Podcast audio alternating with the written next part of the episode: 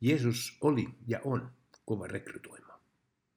Hänen ensimmäisestä rekrytoinnistaan kerrotaan sunnuntain evankeliumissa kohteena kolme kalastajaa. He huuhtelivat verkkojaan samassa rannassa, missä Jeesus piti puhetta isolle kuulijakunnalle. Ja kun Jeesus näki heidät, hän pyysi lainaksi venettä ja Pietaria soutamaan vähän ulommaksi rannasta. Sitten Jeesus opetti kansaa veneessä istuen. Lopetettua hän kehotti Pietaria soutamaan syvään veteen ja heittämään verkot.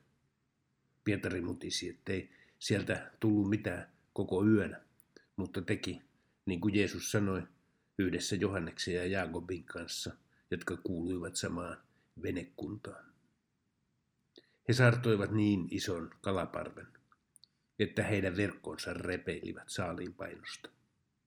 He pyysivät toisen venekunnan avukseen ja molempien veneet täyttyivät kalan paljoudesta. Rannalla Jeesus rekrytoi heidät ihmisten kalastajiksi. Kolmikko suostui heti, tietämättä edes mikä homma se oikein oli.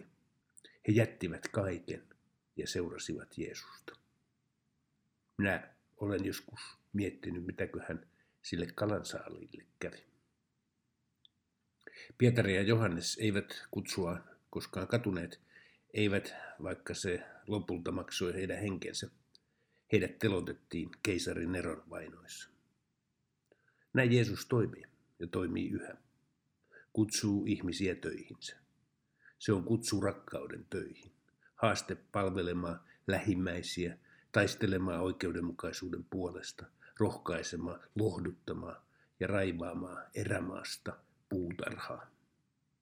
Sitä kaikkea on olla apostoli, eli lähetetty, kuten sana kääntyy suomeksi.